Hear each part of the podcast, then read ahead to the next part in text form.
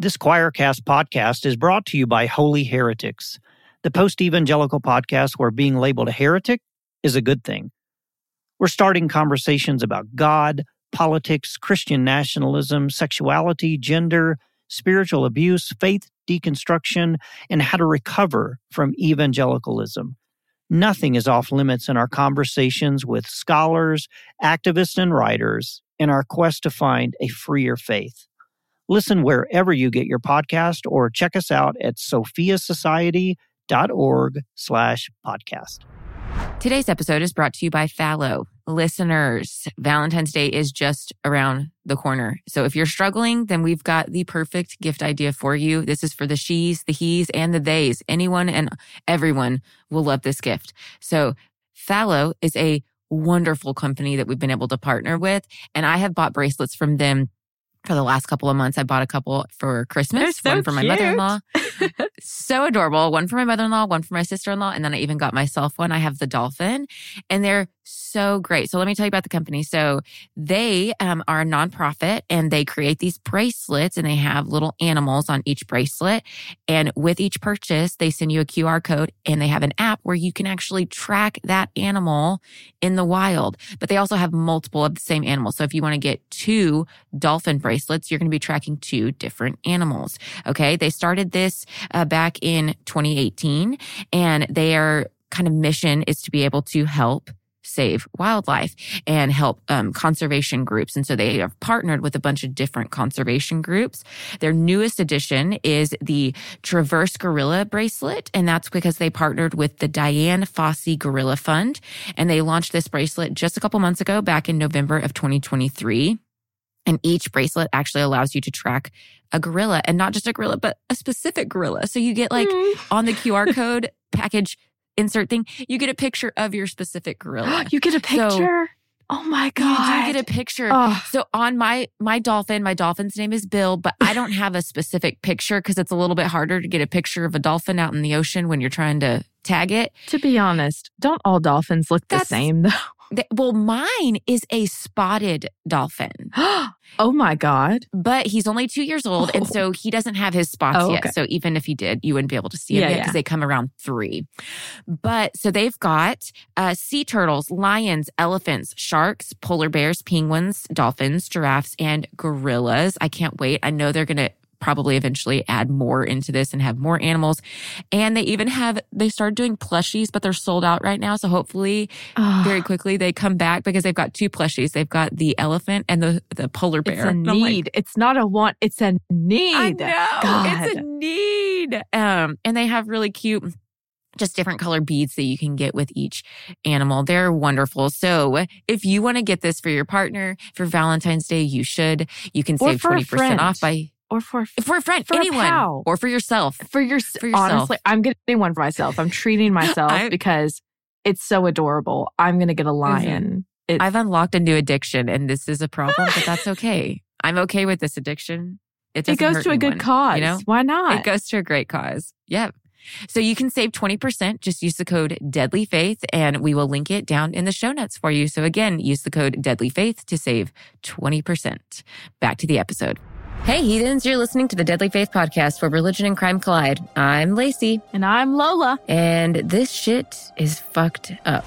The mind that was in Jesus, that mind is in me. Without me, life has no meaning. Why would God tell you what I'm thinking and tell you what I've said to my wife or my husband when you're not around? It's because I'm the pastor of the church and I need to know. This is the only place where you can see truth. Oh, I thought we were gonna use malignant. I know malignant is a good word, and we will. You just wait. We will leave the. We, Okay. We will, we will use that in another episode. it's reminding me of Mal- Maleficent. Ma- Malef-? Maleficent. I've never seen that. Oh, you haven't? Film. It's a good. It's a good movie. Maleficent is one of my middle child's favorite characters. Really? Sleeping Beauty. Yeah, because Sleeping Beauty is her favorite princess. That's my favorite princess. Oh, is it really? I've always loved the, Sleeping Beauty. Yeah. You're the first person besides my child that I've ever met that their favorite was Sleeping Beauty. Ever since I was like seven, I love her. And it is like the oldest, in my opinion, out of all of them. It's like the oldest looking, and that could just be It is kind of the opinion. oldest. Li- I th- I think technically Snow White is the oldest that's true because it was probably. 1930 Totally. when that one was produced. I think Fuck. it's been The- remastered several times, right. but It's just I was like, why do you like that one? And uh, Maleficent, like her favorite character is Maleficent. Yeah. Her favorite Christmas character is the Grinch. Her favorite Halloween character is Jack Skeleton. see, I So, identify like, with her. I know. I'm like, you are my little morbid child, and I absolutely love it. Like we were watching, we were watching. What was it? Um, Sn- Snow White. No, not Snow White. Uh, Beauty and the Beast. We were watching Beauty and the Ah. Beast, and you know, at the end when Gaston, um, is like kicked off the top of the castle, and he just like goes cheer. falling into the crevasse. I'm sitting by her, and mind you, she was probably like three or four at this point. Actually, I think she was, yeah, somewhere around this point. And he's falling to his death, and she's beside me, and she goes, huh. huh? Oh And I shit! was like, oh my God. Good Lord. I'm like, "Mm, no one piss her off. Shit. You know, I'm so glad that your girls get to have personalities because I never got to have a personality as a child. no, why? Just because of religion? Yeah, I never got to like or dislike anything really. I just like Mm. sit and obey, and that's it. Yeah. Yeah. God, that sucks. Well, now I'm just like an overdrive, Uh, and I'm here for it. Get it. like a goblin. I'm a goblin in overdrive. Well, now that we've wasted three minutes of y'all's Perfect. time, how about we jump into today's episode? And that was a pre episode palate cleanser. And trust me, you're going to need it. So, like, hold on to that. And, and we will do our normal palate cleansers at the end because, like I said, today's episode, it's fucked up. This is a very tragic story and there's a lot of trigger warnings. So I know I say buckle up, buttercup, but I really mean it for this one. So Insert belt buckle. No, not belt buckle. Seat belt buckle clip. Seatbelt buckle sound. Yes. So trigger warnings, um, murder. Um, it's pretty brutal and it gets a little graphic at times. Pedophilia, sexual assault, child abuse, kidnapping, and even survivor's guilt. So that's a lot of trigger warnings. There's a lot going on in this case. And I just, I can't even prepare you for it. I really can't. Besides, it's fucked up and buckle up. We're gonna So- raw dog you just like life. Why do I say these things? Could someone just stop me? Just simply, I will simply pass away. That that's all there is to it. I just can't. You have no filter, and I'm here You for know it. what? I just love it. I I'm crying. I could have been a lot better, but I chose to be a lot worse. You know that's that's okay. Is that a quote from a movie, or did you just No, just pull, pull that out of your ass? I I guess so. Felt more like an armpit pull out, but whatever. It's applicable. So, all right, let's jump into this. So. On May 16th, 2005, in beautiful Coeur d'Alene, Idaho, Bob Hollingsworth went to his neighbor's house to pay their teenage son, Slade. He had done some yard work for the neighbor a couple days before, and so he was coming down to pay him. Mhm. As he approached the home, he went to the back door and realized it was already open just slightly. So he started to yell out to the family, but got no response. He stepped inside, but instantly saw a massive amount of blood. So Huh. he just stepped out and called 911. Yeet, skirt, get out. Yeah, exactly.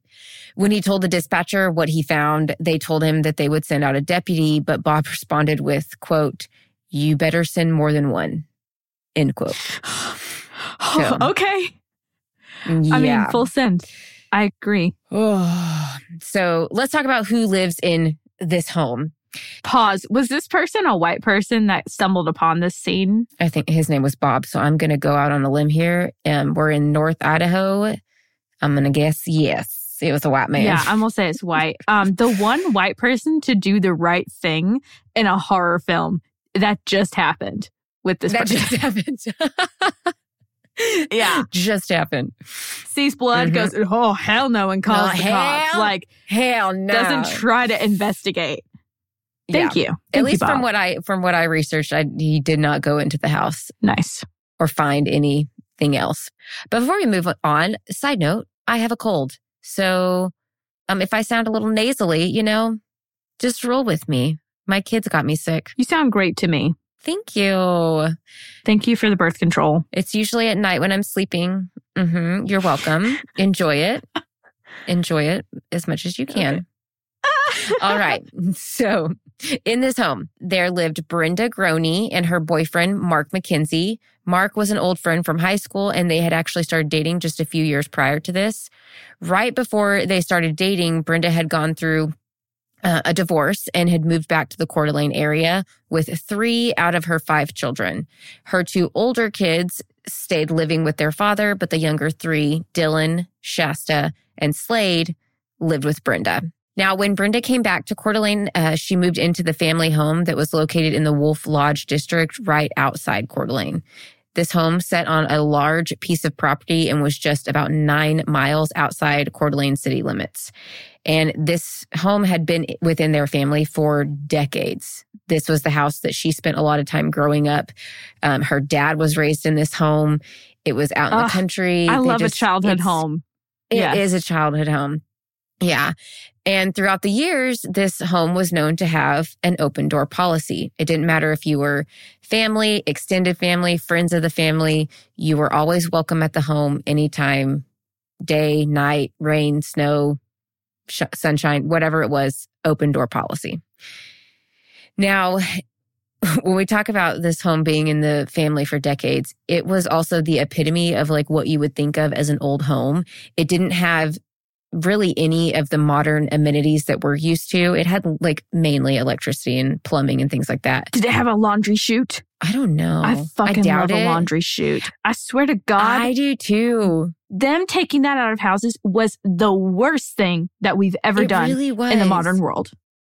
And I could use a laundry chute because literally my bathroom is right the fuck over my washer and dryer in my basement. So like maybe we'll install one in our fucking remodel. We're going to install one, but it would have to be in the master bedroom to go downstairs to our laundry room. But either Mm, way, I don't care.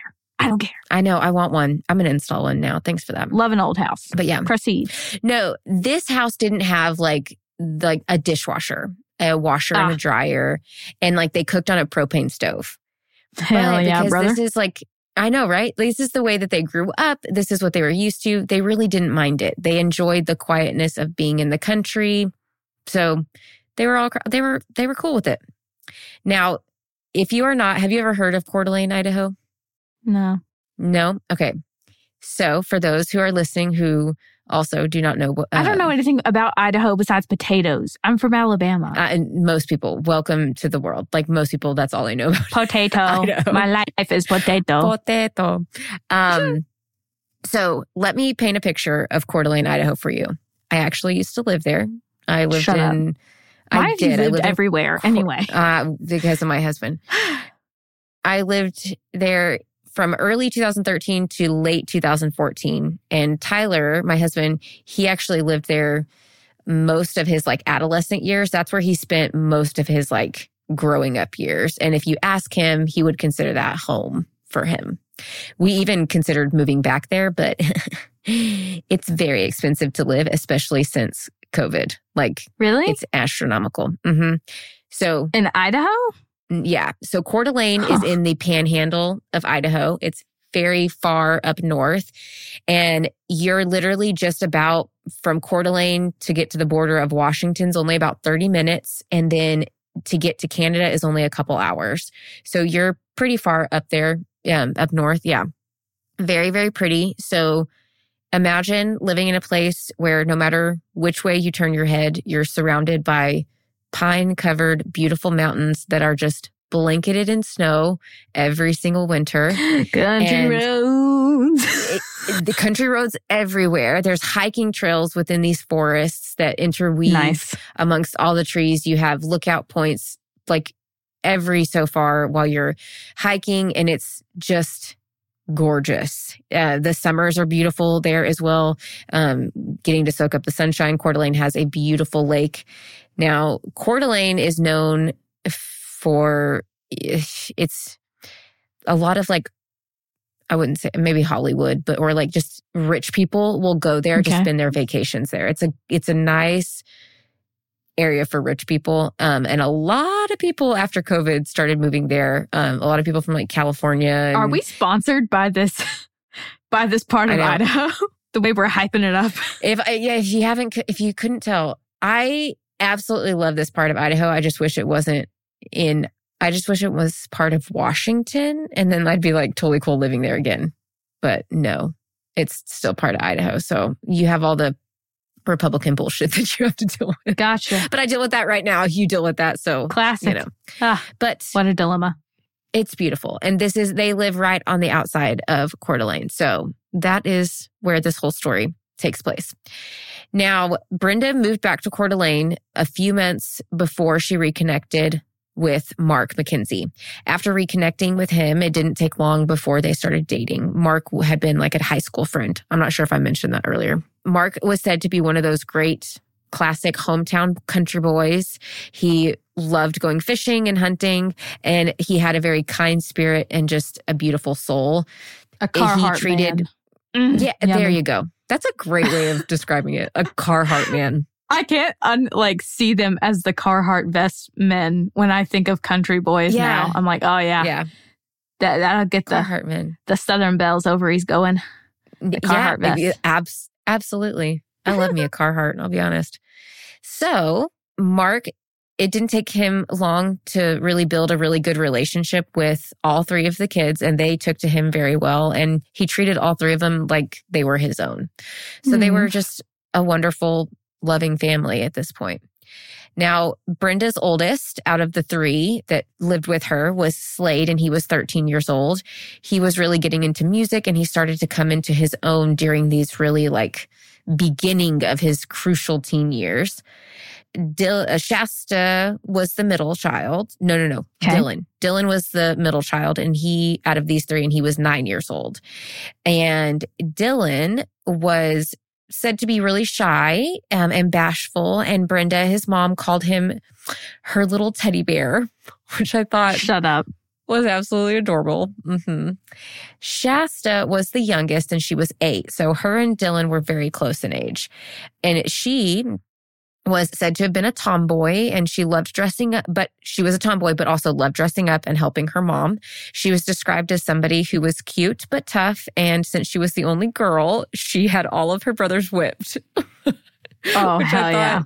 was absolutely cute. hmm Now, after about four years of Brenda and Mark dating, she asked him to move in to their home at, in the Wolf Lodge district, and he did. So now that we know who lives in this home, let's jump back to the scene on May 16th, 2005. So after Bob, the neighbor, calls the police, they end up arriving within just a few minutes. The Wolf Lodge property was conveniently located just like right off the interstate. So it gave it pretty good access to get on and off the interstate coming to and from. Mhm. So police um, get there. They start to get out of their patrol car and they said all that they could hear was the dog barking. Knowing that the caller had said to have seen a massive amount of blood, they're uneasy about what they're about to walk into. But it's their job. They don't have a choice. So they approach the home and enter. Immediately as they walk through the threshold, they see massive amounts of blood. They continue through the home and in the living room, they find Brenda, Mark, and Slade with their hands tied behind their back with zip ties and duct tape, along with duct tape wrapped around their face and their mouth. Now, what was weird was each person was laying in a line head to foot. So Slade was laying with his head by his mom's feet, Brenda, and then Brenda was laying with her head by Mark's feet. What? So it was kind of, it was weird how they were positioned, and that struck police as odd, and they made note of it. Now, the police that arrived quickly secure the scene and call for detectives. The detective that was called in had actually taken the day off because it was his birthday. And when he Oh, got the call that there had been a mass murder, he thought it was a prank. He legit thought that people Oh were my trying, like the office was trying to play a prank on him on his birthday. And he's like, shut up, guys. And they're like, nah, dude, we got three murdered. And he's like, oh, fuck. Are you serious? Now, did it happen that way? No, I totally made that up. But See, this is why I couldn't be a detective or a cop because I oh, I know. that's some shit I would be like, you guys are you're fucking with me, right? okay. Have you ever watched the show Lucifer on Netflix? no. Okay. it's really good the first handful of seasons and then it kind of becomes monotonous because like the same shit happens over and over again. Ah, But Lucifer is actually really the devil. He's like actually the devil. And he's on earth. Yummy. And he starts helping. I know, right? And he is yummy. And he starts helping out this detective. But that's what he does. Like every fucking murder scene they go to. He just he just says shit all the time. It's just like, oh my God. Like if you're a cop you could not get away with. He crosses all the boundaries, but it's quite hilarious. It's a good show. At least the first handful of seasons. So I just want you to stop saying odd shit. Yeah. It's it's a fun meme. It's a funny meme. You haven't seen it. I, I I was like I I was like she's Next quoting time I see and I'm that one, I will send it to you because it's so good. so good. just need you to Okay, quoting Proceed to the root. All right. So um, this guy thinks it's a prank, and it's not a prank. There's really three dead. Also, not only did he think it was a prank, but this is not something that they deal with in Coeur d'Alene. Coeur d'Alene is considered to be one of the safer areas to live, even today, and especially back in two, 2005. You know, this was a safe area. So, like, having a mass murder was not something they dealt with all the time. Hmm. So, needless to say, this was just pretty shocking for everybody involved in the investigation. So the detective arrives and begins his investigation, and it was very clear that the victims had been brutally attacked. Each one of them had had multiple bludgeonings to their head. The officers and detectives searched the home and they end up finding a lot of guns and a lot of ammo, but noted that none of the home had seemed to have like been rifled through. Now, we're in North Idaho, or really Idaho in general. Having a lot of guns is not something that's out of the ordinary. So that wasn't what was shocking. It was shocking that they were all still there and Yeah. nothing in the house was rifled through. So this led them to quickly come to the realization that this was most likely not a robbery gone wrong type situation, especially with how like brutal the situation was as well. Like if it's a robbery gone wrong, it's usually like a gunshot wound or a stabbing, not a bludgeoning to multiple people. I'm sorry. At this point, they don't know where the other two kids are, right? We will get to that. I'm gonna throw up. I'm gonna No, throw no, up and die no. real quick. okay. Now, as they search the home, they end up finding a framing hammer that was identified as the murder weapon. They also discovered a fingerprint by the front door that they were able to retrieve. Now, they noted that the front door wasn't forced open, so this led them to believe that maybe the Groene family either knew their attacker, willingly let them into their home, and or the door was unlocked and the attacker just walked in. So, Which would track because of the whole like open door policy. Like exactly. honestly, my my grand grand, that's how her house is, and they only lock the doors, you know, at night, kind of thing. So Yeah. I hope my grandma locks her door at night, but like, I don't even know if my family, my old, old, old members of my family do that. yeah, It's just how life was for them growing up. Mhm. Everything, I don't want to say everything was safer. I want to say everything seemed safer. And I think that was because we didn't have access to media the way that we do now. So, like, a crime happens and like yeah, we know about it in the blink of an eye. And because like we can't really say it was safer when like the 70s and stuff were like the high peak of like serial killer time. Say so more. I think it's Good lord. I think it's not appropriate for people to be like, it was safer back in my day. Nah, Brenda, you just didn't fucking know about the crime. It was so much better back in the day. Yeah, you had less rights and you had more serial killers. Jot that down.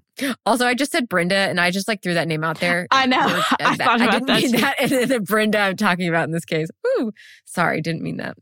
That's fine. Anyways, so now one of the first officers that was on the scene, he knew the family personally. Hmm. And after searching the home and finding the bodies, he quickly realizes that Dylan and Shasta, the two younger kids, were nowhere to be found. Dun dun dun. Okay. Yeah. I think because of the two missing kids and the fact that this is a mass murder and isn't something that the Coeur d'Alene police is used to or has a lot of experience in, they did quickly call in the help from state police and the FBI. So, as they are calling in for assistance, Brenda's mom was at home that morning and she turned mm-hmm. on the TV and found out that there had been three murders in the Wolf Lodge district. Now, like everybody else's first reaction, she was nervous, but quickly started to like deny it. Like, oh, there's no way that that could be my family. It was, it's very much that whole like, oh, it could never happen to me until it does. So they hadn't alert. I mean, they hadn't alerted like family members before media. Um, I think they didn't alert media. I think a media just like Just kinda caught on? the area and Okay, caught on. okay. Because it's it was so such a buzz and right off the interstate. So it was pretty That's easy true. for and nothing big ever happens. So yeah, the vultures come Mm-mm. in whenever yeah.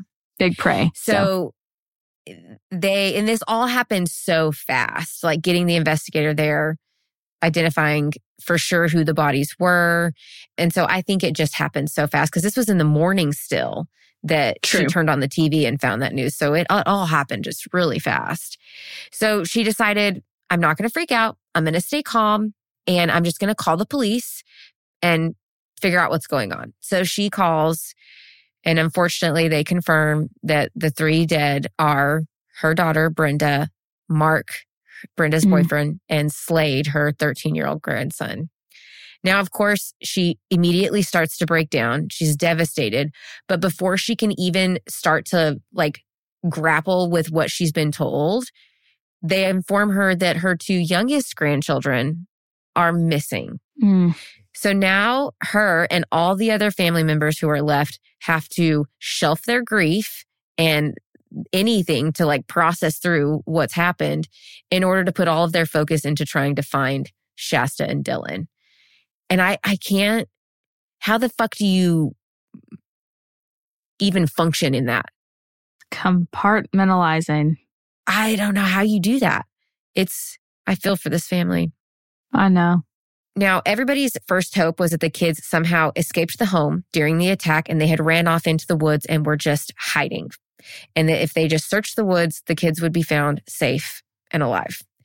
So they did a massive search. It ensued very quickly, um, and they checked the rivers and all through the surrounding woods. But with each passing hour, nothing was turning up. They were getting no leads at all, no evidence to show that they even went into the woods. They continue checking the woods. A search party is still searching, but since the Groene home was right off the interstate, this did lead investigators to theorize that the kids could have been kidnapped. And the attacker or That's what I kidnapper was thinking. mhm, could The have had a is very there. easy. It is. hmm He could have had an easy route in and out. So they quickly put out an Amber Alert. The state police do for Shasta and Dylan, and they put out their pictures and the information, and it was blasted all throughout Idaho, the surrounding states, and eventually all throughout the U.S. Now, on the second day of the investigation, the police found out about a small house party that the Groene family had had the night of the 15th. They discovered that at this party, there was a verbal disagreement between a man named Bob.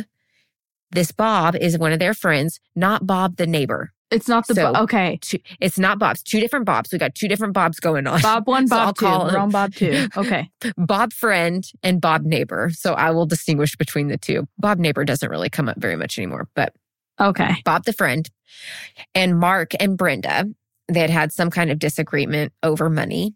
Jesse, one of Brenda's oldest kids who lived with their biological father, told the police that Bob owed Mark some money and that Bob had a criminal history with drugs.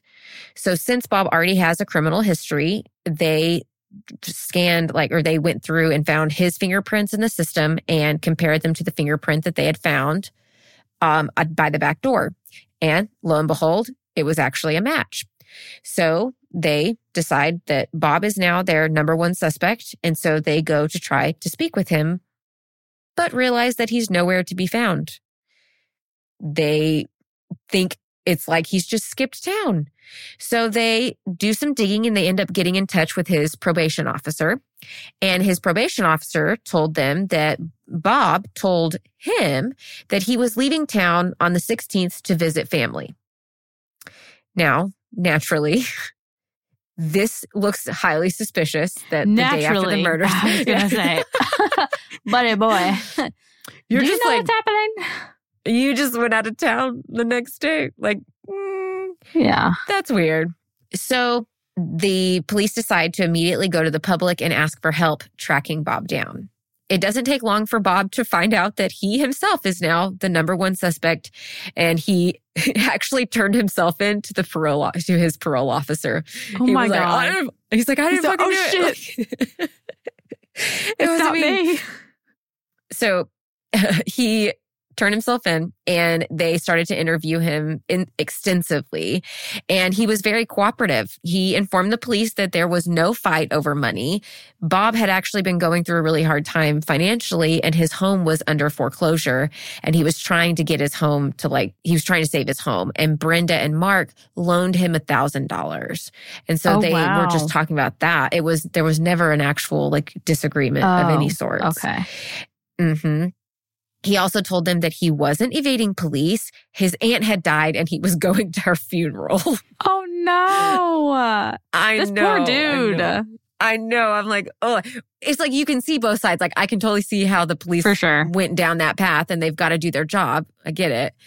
But they checked out his alibi, everything checked out. Bob even agreed to take a polygraph test and he did, and he passed it. So they quickly end up eliminating him as a suspect. So Bob is now not a suspect, but unfortunately, this leaves them with no leads. Literally, absolutely not one. So Coeur d'Alene police, uh, this On the weapon, they didn't get any like Mm-mm. DNA off of it. I know they got the one fingerprint, but like, no DNA, no other fingerprints were found.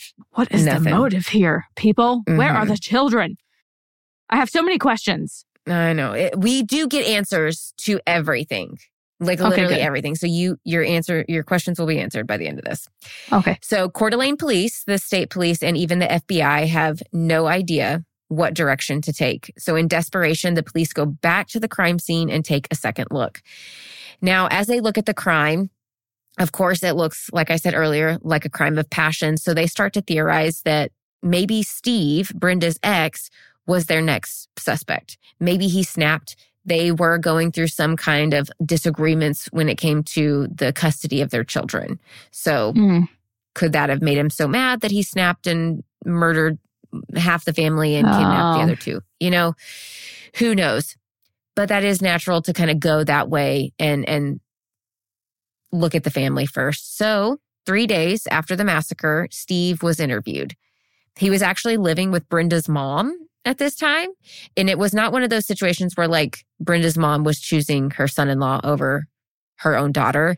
It was Mhm. more of a you're still family, like you've been in this family for Ah. years upon years. You we have grandkids and I want to help you guys out. There's just like a thing. loyalty there. Yeah, and it was like I, from what I, yeah from what I can tell, there was no hard feelings even on Brenda's side. It was just this is Just how the mutual, situation it's not working. unfolded. Mm-hmm. Yeah, Gotcha. at least that's kind of how I was interpreting it. So Well, I believe you. So, during the interview, uh, Steve says that the night of the murders, he was at home on his computer. Since he doesn't really have a solid alibi, like, I was at home on my computer, which at first it's like, oh, that's kind of suspicious. Like, that's all you got. But at the same time, like, how many nights out of the week is that going to be your alibi? Like seven out of seven for me. I was on my phone. right. I was at home on TikTok. Oh, right. And I, at least today, like in 2023, like that's way more trackable and hopefully more of, of an ability true. to like confirm. But it's also like it's just a device. So you can't really like say this specific person was Yeah. using that device. You can just Yeah. say this device was being used during this time. Mhm. So it's not a not a solid alibi by any means. So um, they ask him to take a polygraph, and he agrees, but shockingly, he fails it. so this means that he has now claimed the spot as their number one suspect. But unfortunately, they can't keep him solely on the results of a polygraph test. You know, they're inadmissible in court. Yeah. You can't use it. So it can help detectives guide them in a direction for their investigation, but it's not solid evidence by any means. So they let him go. And out of desperation, Steve holds a press conference and desperately pleads with the kidnappers to bring his kids home safe. Now, at the press conference, I still don't understand why he said this, but at the press conference, Steve said, quote, my kids have nothing to do with any of this. Any of what? That's exactly what the police said. They were like, What's happening? what? Like, what, what? Do you know like, the motive, Steve? Exactly. That's what everybody thought. And so he Why is- were they lined up? Head to toe. he's trying to get the suspicion taken off of him, but instead he's He heaping more highlights it. onto him. he, oh my God, with a neon sign, with a fucking neon sign. Why'd you do it, Steve? so police are like, huh? And they start to kind of dig into Steve and his background.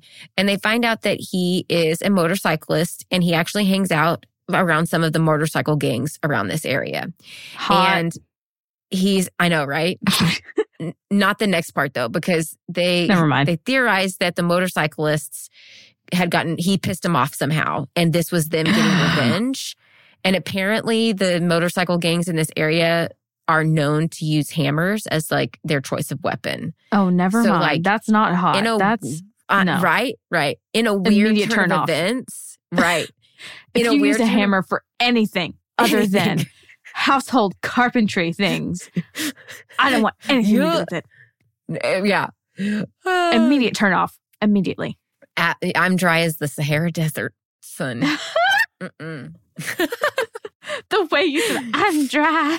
I'm dry. I'm also my throat's dry because like I'm, I have a cold, so I keep It's having like, to take a drink of my um, tea. What is it? Doctor? It Doctor works. Doctor Who? Is that it? Doctor what? I don't The the moisturize me. who the f- what? She's like a piece of skin, like on canvas, and she's like, moisturize Oh, me. Yes, Doctor Who. That is, Is it Doctor Who? I said Doctor Yes, what? Doctor Doctor Who.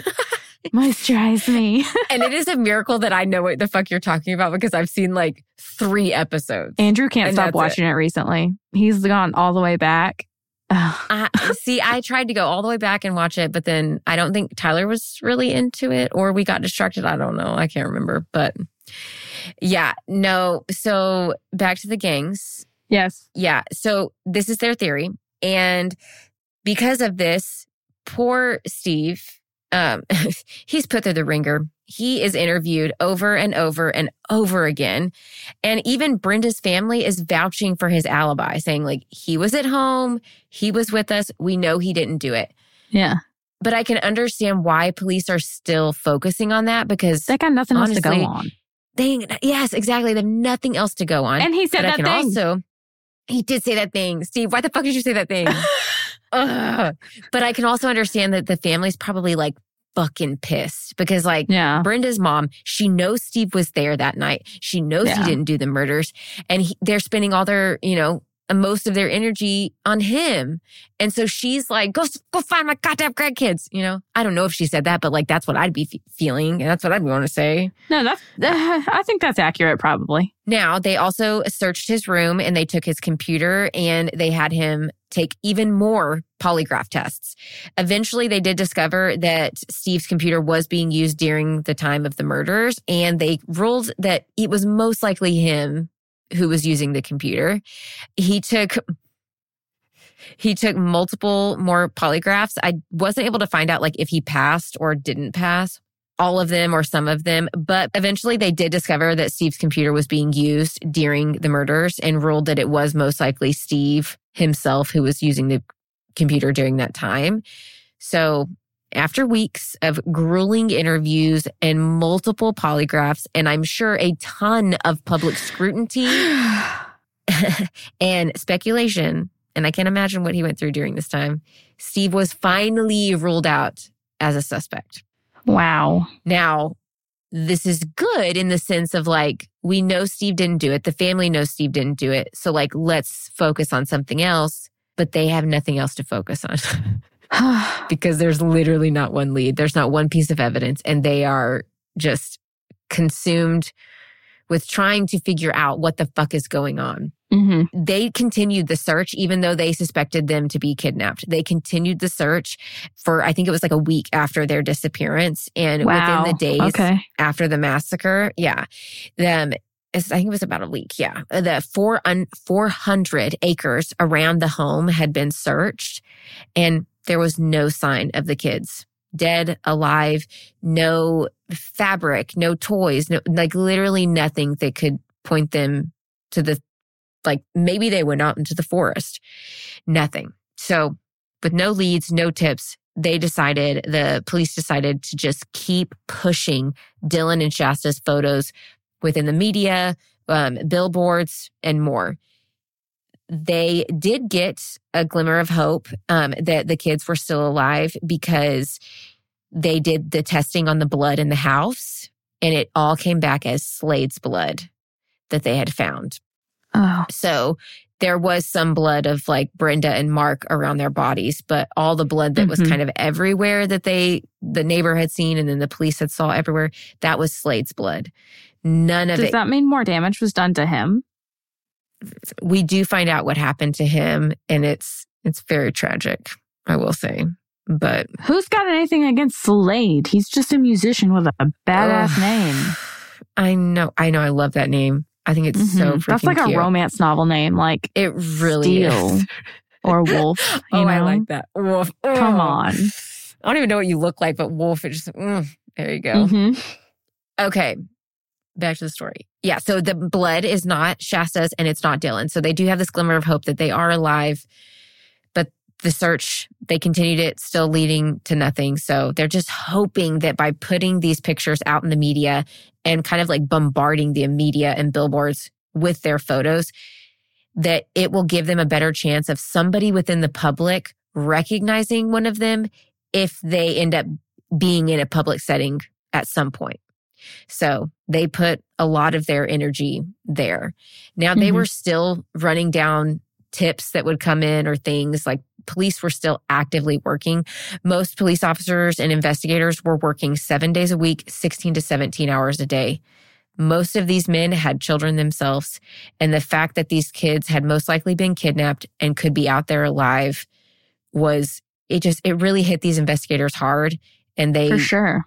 put in the time to try to find them. Even if you don't know them, when kids are involved, I- it makes it all all more real. You know? Oh, I yeah, it it really does. Now, um, unfortunately, though, lead after lead and tip after tip, it they were met with just dead ends. They led nowhere. That is until July second, around 1.30 a.m. On that night, Coeur d'Alene 911 dispatchers got a phone call from a waitress at the local Denny's. I'm on the She edge of my fucking seat. I didn't think 911 would get called again. And 911 gets called. It's this, this is pretty crazy. So Okay. This waitress calls and says that there is a little girl with a six foot three tall man with dark hair with her at the Denny's right there, right then. And the little girl looks like Shasta Groene At the fucking Denny's. What? At the Denny's, at the Denny's. Without wasting a second, they're like, we're, we're on our way. Now, apparently from the waitress's perspective around 1.30 a.m the waitress had walked over to the grown man and the little girl seating in her sitting at her section as she walked up to the table she noticed that the little girl looked very dirty um, and she asked them if she could get them anything to drink but the little girl would not talk at all whatsoever Mhm. she also noticed when she looked over at the man that the man wouldn't take his eyes off of the little girl Ew. the waitress felt, yeah, uneasy about the situation, which most of us would. Um, Valid. She looks back at the little girl and quickly realizes that it's Shasta Groene sitting at her at the table. While she's coming to this realization, the little girl looks at the man and he nods to give her permission to order something. The little girl Oh. looks up at the waitress and asks for a milkshake. The waitress tells her that it'll be right out and walks away. Instead of going to make the milkshake, she goes to her manager and tells her that she suspects that the little girl sitting in her section is Shasta Groene. They quickly Where's call Dylan? 911 and while while the police are trying to make their way over to the Denny's, the waitress Okay. decides to try and stall the man and the little girl. The waitress knows that it's going to take the police anywhere from six to eight minutes to get to the Denny's. So she has to stall them for the next six to eight minutes. Now, that doesn't seem like a lot, a long time. Like just slow down making the milkshake, right? Mm. Well, when she goes to like turn to make the milkshake, she notices the man and the little girl start to stand. So she walks over to them pretty quickly and stands in front of them and says, Can I get you anything else? The little girl's milkshake, it, it's almost done. And without taking his eyes off the little girl, the man says, We just want our check.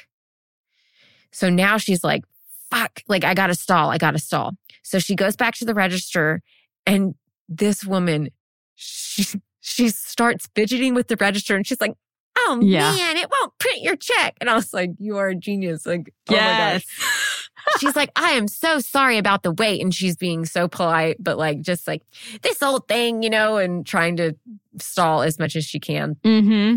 I think um, the man and Shasta ended up sitting, sitting back down and waiting for her to get the check and everything. And she could tell that he was like getting nervous and just like wanted to get out of there. But as they were sitting there, the police walk in and they tap the man on the shoulder and he turns around and is arrested. Now, Shasta, it is confirmed that that little girl is Shasta Groene, eight year old, sweet little Shasta.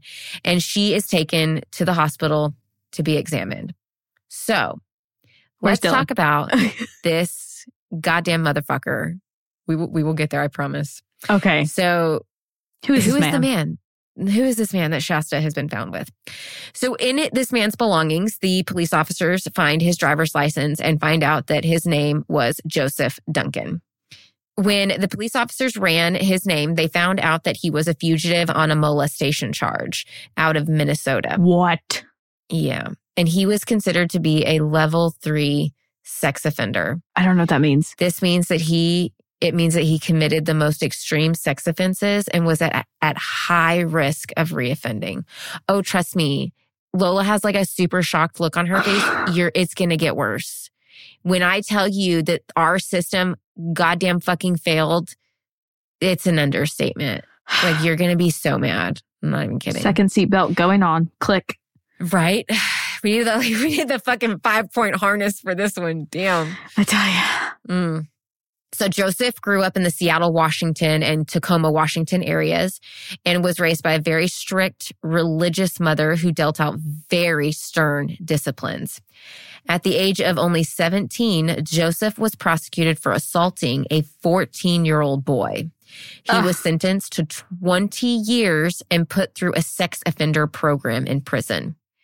So this sex offender program was like through the, like, I think the state mental, um, hospital. And so he only spent a year and a half at the Seattle or Washington State Hospital. And during his time there, he was evaluated numerous times. Numerous. And every single one of his fucking evaluations concluded that Joseph Duncan was a man that would never be able to be rehabilitated. Oh shit. Never. So after a year and a half, they sent him back to prison. Like the program is useless for you. You can't be rehabilitated. You are a danger to society and children. Like, do you know? So they sent him back to prison. Because our system is broken as fuck, he was actually paroled, granted fucking parole in 1996. He had these evaluations these documents stating he cannot be rehabilitated and he was given parole. This is not shocking. They'd ra- rather rack up drug charges on people and, and put people in jail for that kind of shit and let Yep. rapists and, and pedophiles walk free. Mm-hmm. They need the money. And yes, Joseph, Joseph Duncan is white. I'm sure we all could have assumed that by this point, but Hmm. yes, Joseph Duncan is white. I pictured a white man. Anytime I think of a prisoner, I think of a white man, to be honest. I know. Same. Same. And I know some people are like, why are you bringing color into it? Because it's true. It's fucking Because true. Look at white statistics. people are very abusive uh historically hmm you know And they get away with crimes more often. They're they they they're they get more lenient sentences for more extreme crimes. so true A black person gets a more extreme sentence for a less heinous crime or a less um like physically harming crime. You get Mhm. what I'm saying? So he gets paroled. Now he moved to Missouri, but failed to register as a sex offender, which violated his parole and he was sent back to prison but was paroled again the very next year in 1997. Yeah, that tracks. What? Yeah. Okay. Mhm. But he violated his parole again because he wasn't in contact with his parole officer. So he was sent back to prison and was forced to finish the remainder of his 20 years. Now I get him being released from prison in 2000 after he finished his 20 years. There's not much else they can do. He Mhm. did his crime and his tw- he was sentenced to 20 years. He hadn't committed quote unquote another crime so it's not like they could keep him in prison. Yeah. But he should not have been paroled Nah. and at all whatsoever and he should have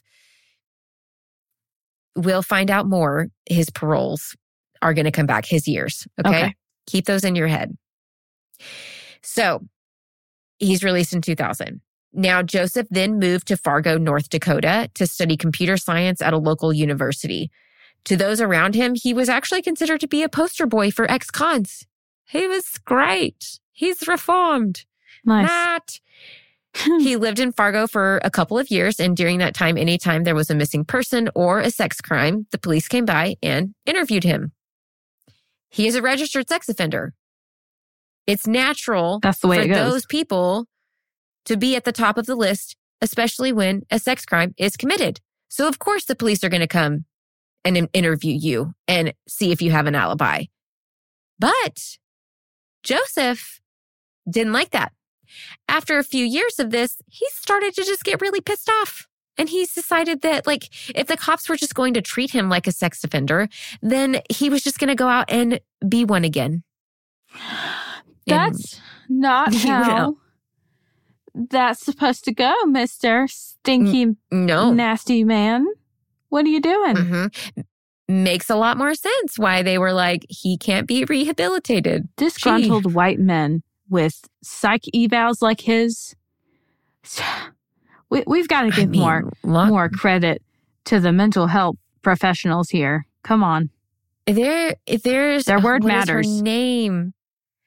Uh, what is her name? I'll think of it and I will link her YouTube down in the show notes. But she does true crime, and I haven't watched her in a while, but I used to. And she always would say that like she wishes she could create like one of those Jurassic Park worlds, and like the top just like opens up, and we just drop these like really heinous criminals in the center, and we're like, good luck.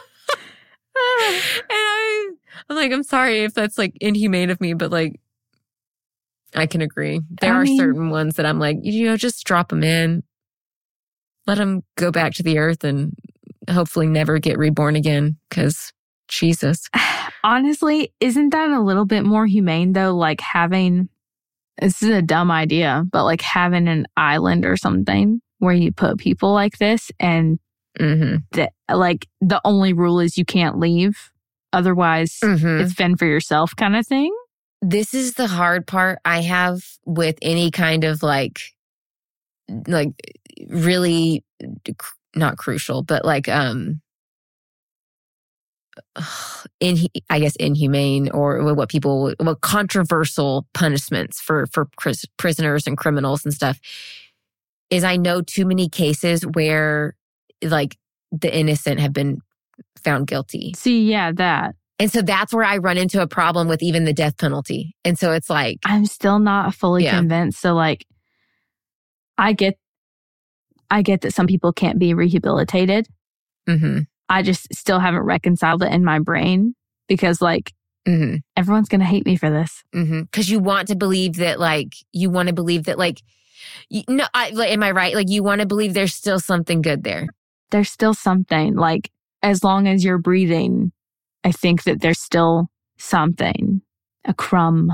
I can see, I can see your point and I can see where your heart is and where you're coming from. It's hard to reconcile any of this though. Knowing what I know about mental health as somebody who's trauma informed, and I'm not like a licensed therapist or counselor or anything like that, but just knowing what I know, like there are people that just, they can't be changed. We can't give up on them though. Like what do we do? I also don't know if I agree that they should have the death penalty, Yeah. but it depends on the person. Because sometimes I'm like, yeah, you should just die. I still I can never get behind the death penalty. I can never get behind that. I just whether or not I believe in a God or gods, I can't play one, you know?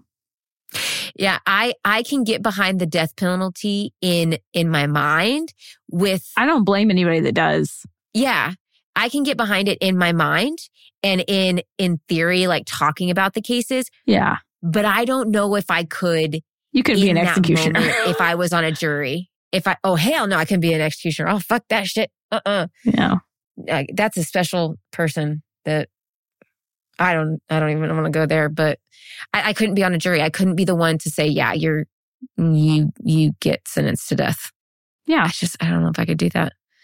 It's But- it's something that we're gonna have to wrestle with throughout this Mhm. whole like journey of Yeah. th- this podcast, you know? Every true crime podcaster that I've listened to, um, and they've been doing this for a while, Mm-hmm. their their opinions and where they stand on especially the death penalty and things like that, it ebbs and flows. And it like Yeah. it, it's still to this day, like I don't think I've ever met one of them that's like, oh yeah, I'm like thousand percent for it. And or I'm a thousand percent against it. It's it's very circumstantial, Mhm. you know, sub- subjective it is. as to when you feel like like like Albert Fish, Yeah.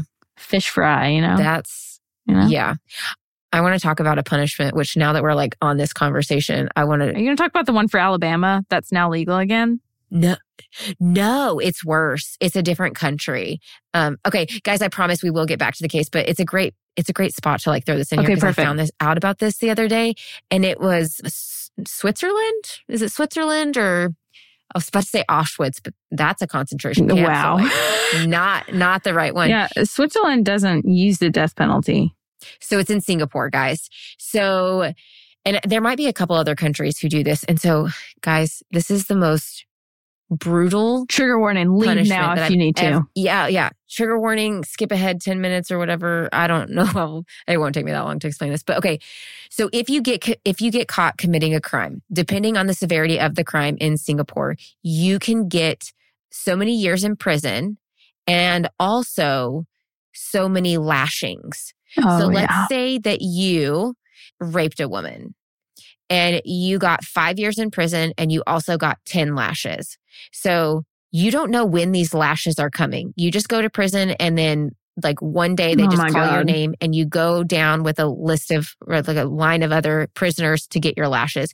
You can only get in up to, I think it was 25 lashes and you have to be under the age of 50 in order to receive lashes. Now you walk into this room and there is this machine. Like this is shit they still do today. It like is mind boggling. You put, you get strapped to this machine. You get your legs strapped. You get put, you have to put on these special pants where like the buttocks is cut out. Are you okay? Can I keep going with this? Um, but just keep going. Oh my God. okay. Okay. You're making this so much sure? worse for me by not just saying it. The anticipation of it for them is horrible. Okay, so you get laid over, like bent over, like you're gonna get a spanking Yeah. on this machine, and they strap you in to where you can't go forward, backwards, or to the side. Like you cannot move. And then they take these, I think they're six foot long, about an inch thick sticks that have been soaked in water all night long. And then the flogger guy takes these sticks and starts like whirling them through the air. And they sound like a, a cracking whip. Okay. And then they take this fucking stick and they hit you in the ass with it. Okay. But this stick is flying at 90 miles per hour. When it hits your ass, blood going everywhere. Oh my God. Lola's face is- was, was what I was when I found out about this. I was like, what the fuck? My jaw was on the fucking desk. Now, you can get up to 25 lashes. Oh my God. Okay, they no. have medical professionals on scene that if you look like you're about to pass out, they will stop it. Let's say you have five lashes, but you only do three of them before they stop it. You have two lashes left. You cannot come back another day and get those lashes. Those turn into two years added to your prison sentence. Prisoners say that it is the worst part is not even getting the lashings. It is the healing from it because it is such massive open wounds that like they barely treat the first day. They give you some antibiotics and they're like, good luck. Everything is sticking to it. Your pants are sticking to it. You can't lay down. You can't sit down. And it is just, uh, what? What? They still use that today.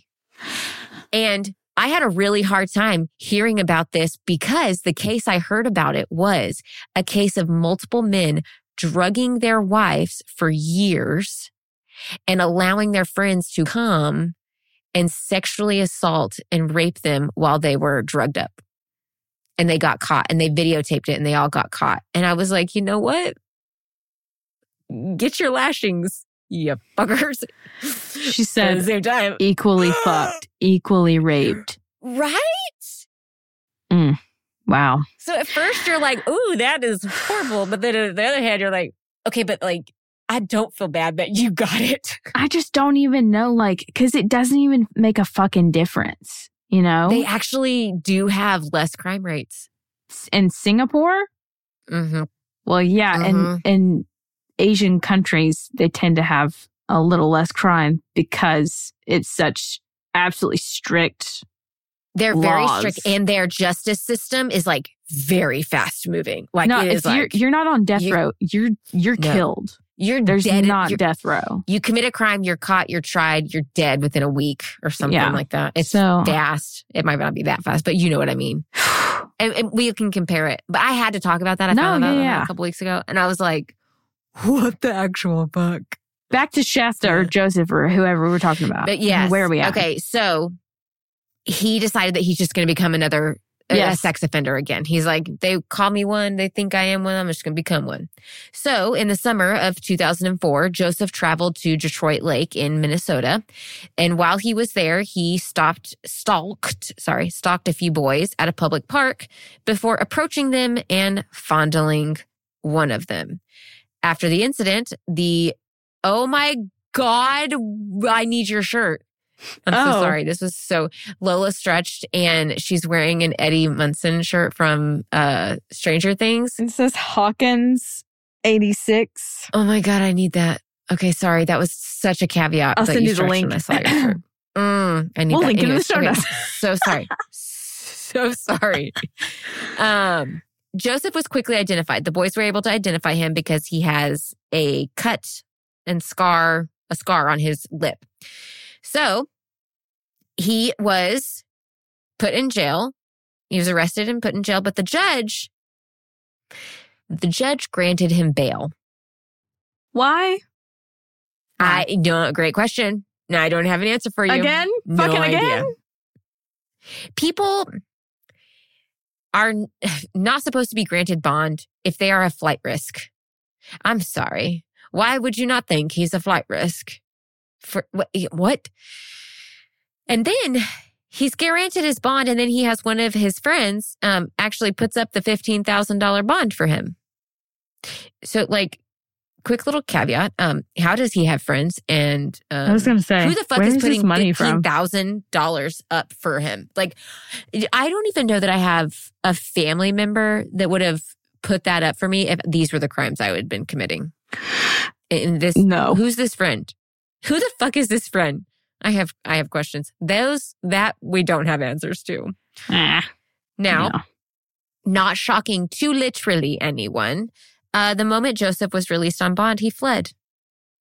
Four, less than four months after he fled, he was arrested at Denny's and Shasta Groene was rescued. If he would not have been given bond, none of this would have happened to Shasta's family. Really? Now, hmm Hmm. at the police station, they interviewed Joseph, but he wouldn't say a word. They were desperate to find Dylan because only Shasta has been rescued at this point. And they tried over and over and over again, but Joseph was silent. He refused to speak. He wouldn't say a damn word to them. So let's go back to Shasta. Now, when she was taken to the hospital to be examined, they quickly discovered that she did have internal injuries and she was rushed into surgery.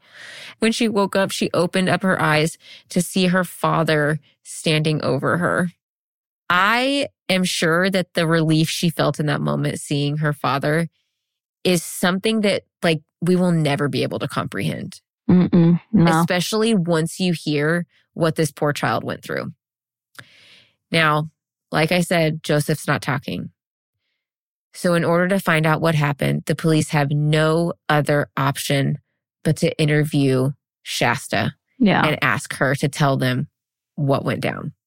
So here is Shasta's story. I'm going to give you guys another trigger warning because this is just so heartbreaking.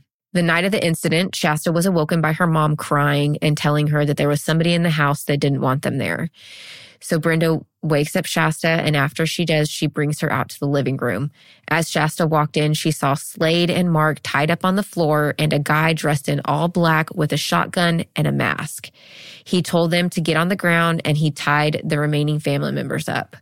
Shasta instantly knew something was wrong, but had no idea what to do.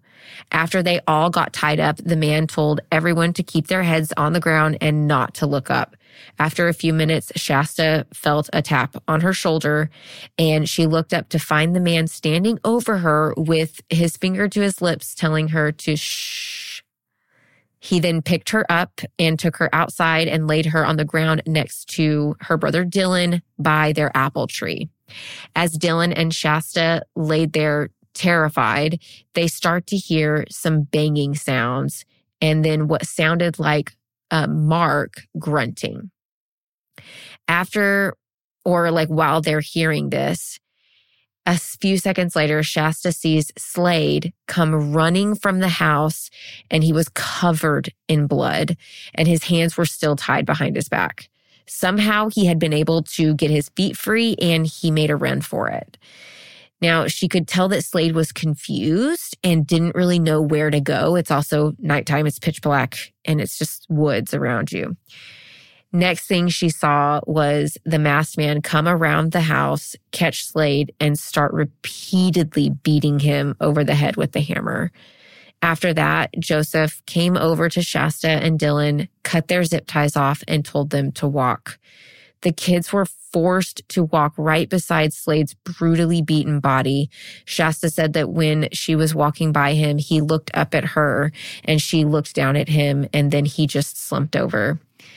At that moment, Shasta thought that that was when Slade died. But if you remember, Slade's body was actually found inside the home with his head at his mother's feet. So the investigators um, said that they believed that after Shasta, Dylan, and Joseph left, Slade then tried to get back into the home, and that's why they found his blood everywhere. Um, it was on the door, on the steps. It was in front of the kid's bedroom in the grass outside. It was everywhere. So he was kind of fumbling around trying to make his way back inside. Poor kid. He ends up making his way. I know he made his way back inside eventually and got into the living room where his mom and Mark died, and he fell at her feet and died there. oh my God. I know. I know. So that's why it was his blood everywhere. Yeah. And Brenda Yeah. and Mark's blood was only found by their bodies. So now, after leaving the Groene home, Joseph took Dylan and Shasta to a campsite in the Lolo Forest in Montana, about 150 miles away from their home. This was a very desolate area and nobody, I mean, nobody was around them. At first, Joseph told the kids that his name was Joe, and but they weren't allowed to call him that. Instead, Jesus Christ, it's so gross. Instead, they had to call him Dad, I knew it. Daddy, Oh no. or Jet, or Jet. Jet? Shut the Apparently, fuck up. You pompous ass. just hold on, it gets really gross. Great. Apparently, in prison, he had a prison husband, and his Yeah. prison husband affectionately gave him the name Jazzy Jet. And Oh. so, okay. Okay. Ew. I'm smiling because I feel awkward. I have to I have to leave the state. I have to go. Uh-huh. I, I can't. Let's Right. wash out our whole brains. I, I need to take my brain out of its Uh-huh. cavity and give it a good bleaching and then set it back in. Yes. Thank you. Yeah. That's all. I need to give it a good boiling, you know, boiling to like sanitize it. Mm. All right. Mm-hmm. Yeah, so that's how he got that name. Okay. Mm. Now, to try and prevent the kids, right? To try to prevent the kids from escaping, Joseph took his shotgun and he shot a tree. He then told the kids that if they tried to escape, he would shoot them just like he did the tree. This was terrifying because he had a shotgun and the kids saw how massive of a hole the shotgun made in the tree. And so it did its job. And since the kids were so young, they really didn't understand the gravity of what had happened back at the home. Like they saw Slade, but they didn't see the other 2 And Mhm. so Joseph was actually able to convince them that their mom, Mark, and even Slade were just fine and that eventually they would get to go home if they just did what he said. And they believed him. At the campsite, within the first hour of being at the campground, Joseph said the Lord's Prayer and then force the children to recite it as well. As the children were reciting the Lord's Prayer, Joseph started sexually assaulting both children. Mm-hmm. Ew. Like, I don't even have words. Joe, can I have a word with you? I, I just, I, I, I, I, I'm sorry, but I would be okay with this man being flogged. He can get the cane. He can get all 25 lashes no comment. and then get the death penalty. I know we don't, we don't see eye to eye, but like I just, No, that's, I- that's the justice side of I- me. it's not that I don't want absolutely horrible, equally horrendous acts done on this person know. committing them. It's just, You, you just have the ability. it can't be To still- undone. Like Shasta Yeah. and Dylan, nothing can be undone. Mm-mm. Not to Yeah. say that this makes it seem like I don't care about the justice of it or like the uh, reprimanding them like in a, a vengeful, like a righteous kind of way. you I don't want you to take that for granted that you have the ability to see the good in in even really bad people. I don't see the or good or to I not can't see the right good, now, but like but- to hope I know, right? To hope that there could be good in this person. Like I think that is a really good quality and can come in handy. I wonder if I'm just a worse off person because no, I was gonna say that is what I mean by like you're a better person than me because I'm like cut No, his no, no. off, motherfucker. I don't think about it that way though. I don't like the death penalty in general because it's like, yeah, that we can't be playing God like that. But also, life is absolutely horrible. Mhm. You know, being alive is hard. Being dead is nothing.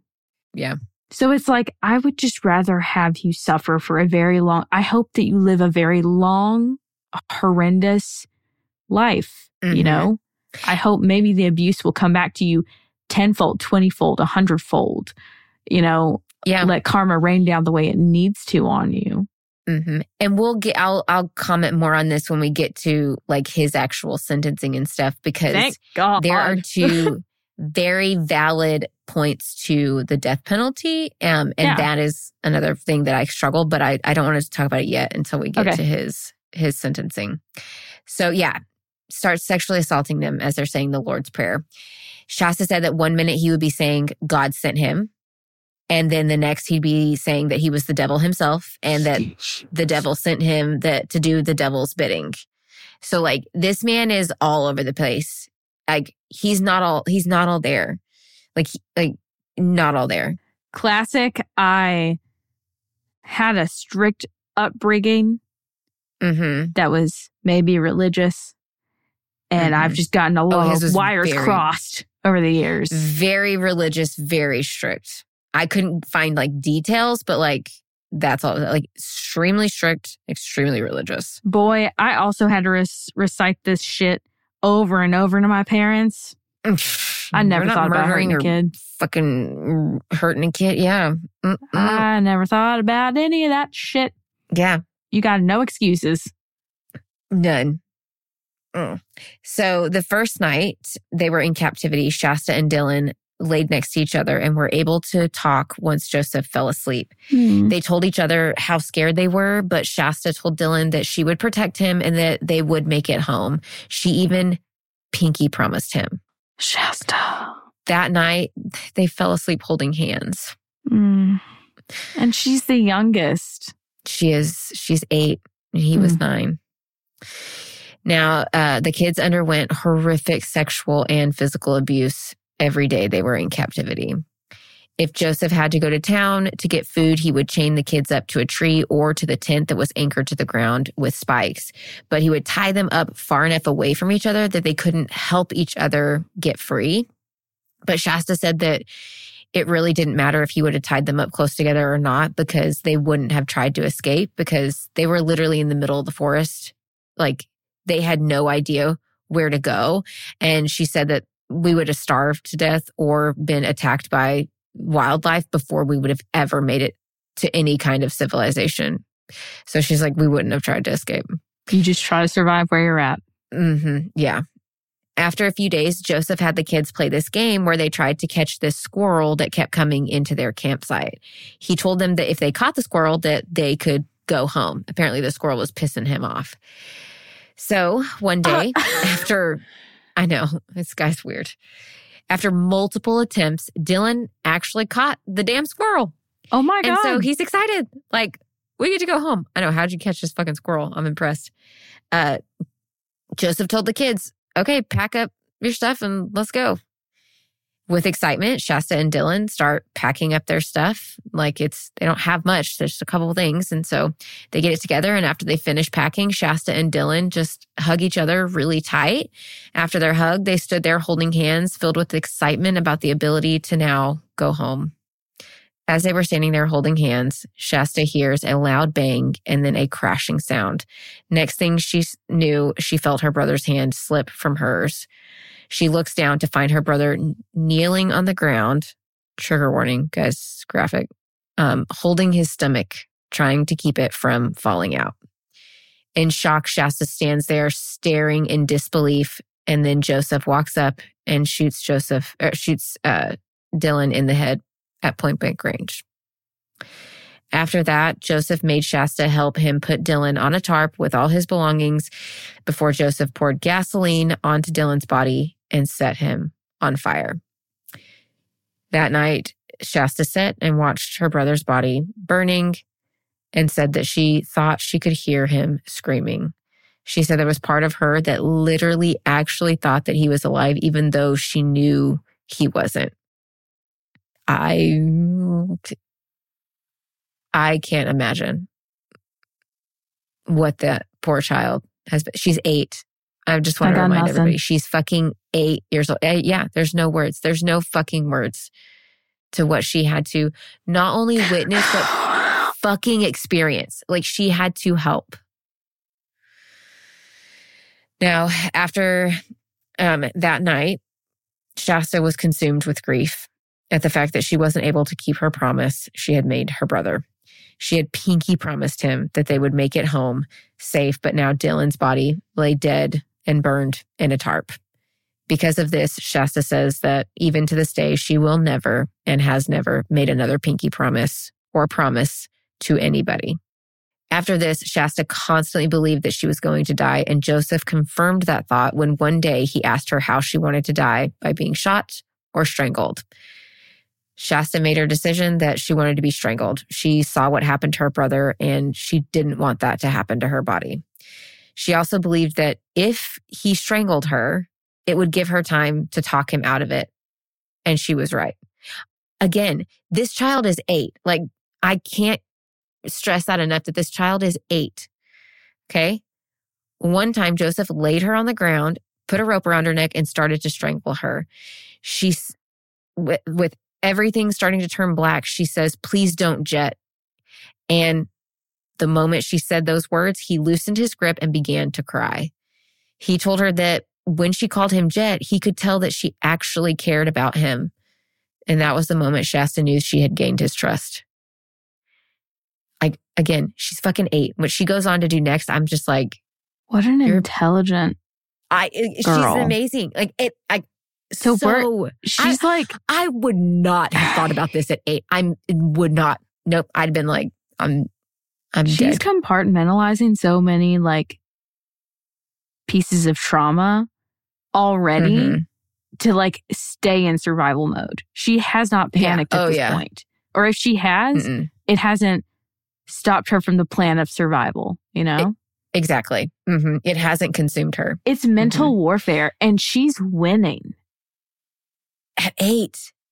Shit. I'm impressed. I'm so impressed.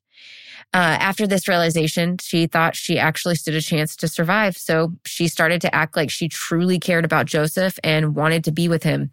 Every time the topic of taking her home was brought up, she would constantly tell him no and say that she wanted to stay with him. There were moments that she could tell that he was sad, and she told him that sh- he could talk to her. So over time, Joseph started to grow more and more attached to Shasta, and he ended up opening up and talking about his life. He told her that he had gotten in trouble and he knew he was going to have to go back to prison. He even told her how he wanted to find kids that were young and would drive by places looking for them. And he actually found a few, but the kids were either too old or lived in places where it wasn't feasible for him to kidnap them, like too many people around, too populated kind of thing. He told her that he had gotten to a point where he wasn't finding any children on this little escapade of his um, that were if within the age range that he wanted or in a place where he could kidnap them. And so he was just giving up and going back home. But on his way home, he drove by the Groene home and saw Shasta and Dylan playing outside in the pool while their mother was mowing the lawn. The moment he saw them, he decided he wanted them. And so over the next handful of days, he stalked their home and watched the neighbors um, and their activity, and he scoped out everything until the night of May 16th, 2005, when he walked into their home. And we know what happens next. Now, after seven weeks in captivity, Joseph asked Shasta if she would stay with him and call him dad. Shasta said yes. And he told her that he was going to take her to meet his family and then they would get their own place. He had literally thought or convinced himself that he was going to be able to stroll up to his motherfucking mother's house in Washington, introduce Shasta to his family, and then go out and just start being a family with her as if nothing had ever happened or as if none of his family members were actually going to turn him in. Like delusional to the highest extent. but we love the delusional ones because uh, Th- They th- get yeah, stupid. I was. they get you- stupid. That was they get lazy, they get said. messy. And that's when we win, you know? I I literally, in my notes, I have now thank every deity that's out there because his delusion is what became his downfall. yes. Yes. Now, since his mother lived in Washington, the only way to get to her was to drive right through Coeur d'Alene. Since they were forced to travel through Coeur d'Alene, Shasta came up with a plan.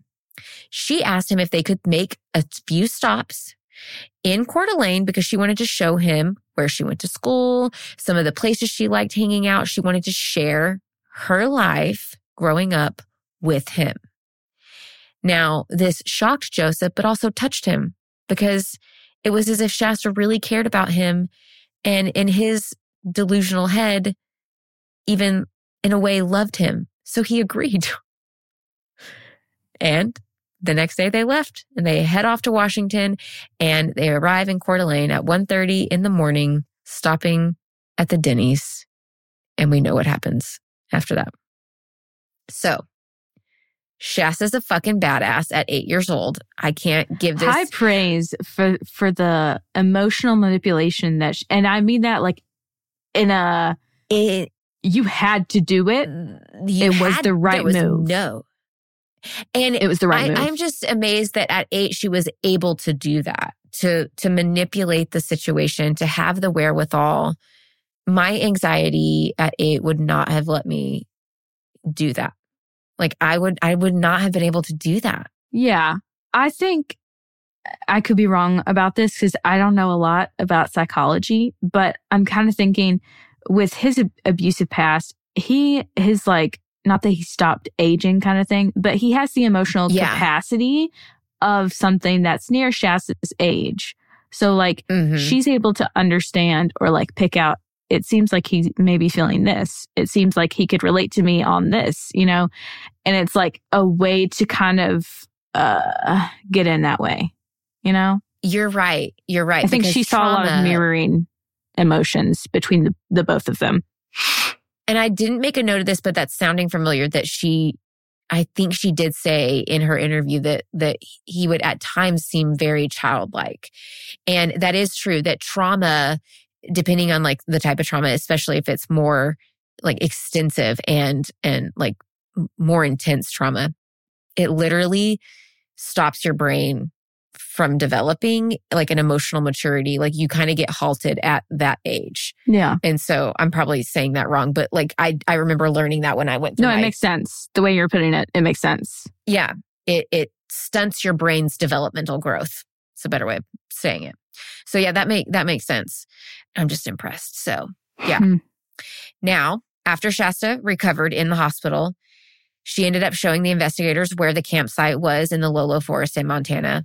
They then were able to recover Dylan's remains and created a memorial where he had died. The Jeep that Joseph and Shasta had been traveling in had been reported stolen, and the FBI went back through it and Joseph's belongings.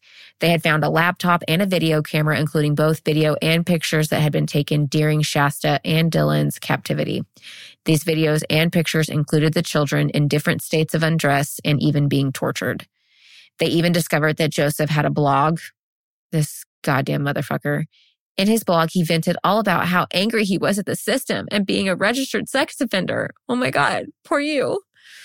He even went on and on about how he believed that there wasn't anything wrong with sex between a minor and an adult.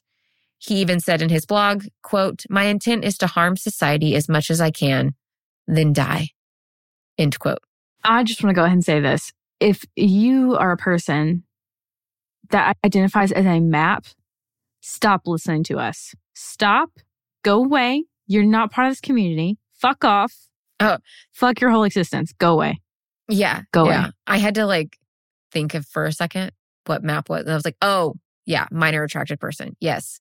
Yeah, no, fuck you. Go the it's not That's no. not a thing. A minor attracted person is not a thing. If you think it is, No. you can leave and you can go fuck yourself. Go away. and don't ever have access to the internet or children ever, ever again. Absolutely not. Just lock yourself away. Right the fuck now. Right the fuck now. 1000%.